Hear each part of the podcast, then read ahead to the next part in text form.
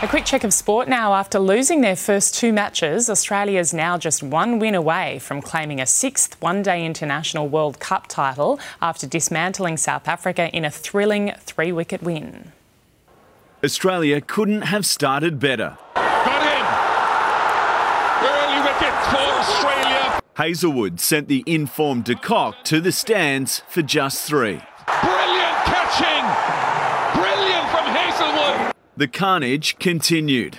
South Africa falling to 4 for 24, Starc and Hazlewood both taking two wickets before the 12th over. Edged and gone, it's another. This is big trouble now for South Africa. Known for his batting, Head was on a hat trick with his superb spin.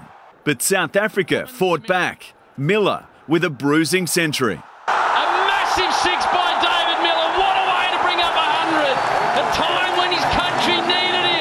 But all out for 212. A big show catch to grab the 10th wicket. Warner got the chase off to a typically aggressive start. But his partner, Travis Head, stole the show with a half century brought up with back to back to back boundaries. He comes out with a rapid fire 50 on a huge occasion. Cruising to 103 for two, things got dicey, losing the entire middle order. But it was the bowlers who had to step up again with the bat. Captain Pat hitting the winning runs. Captain Calm has done it again. Next, undefeated India in front of 132,000 fans in a World Cup final.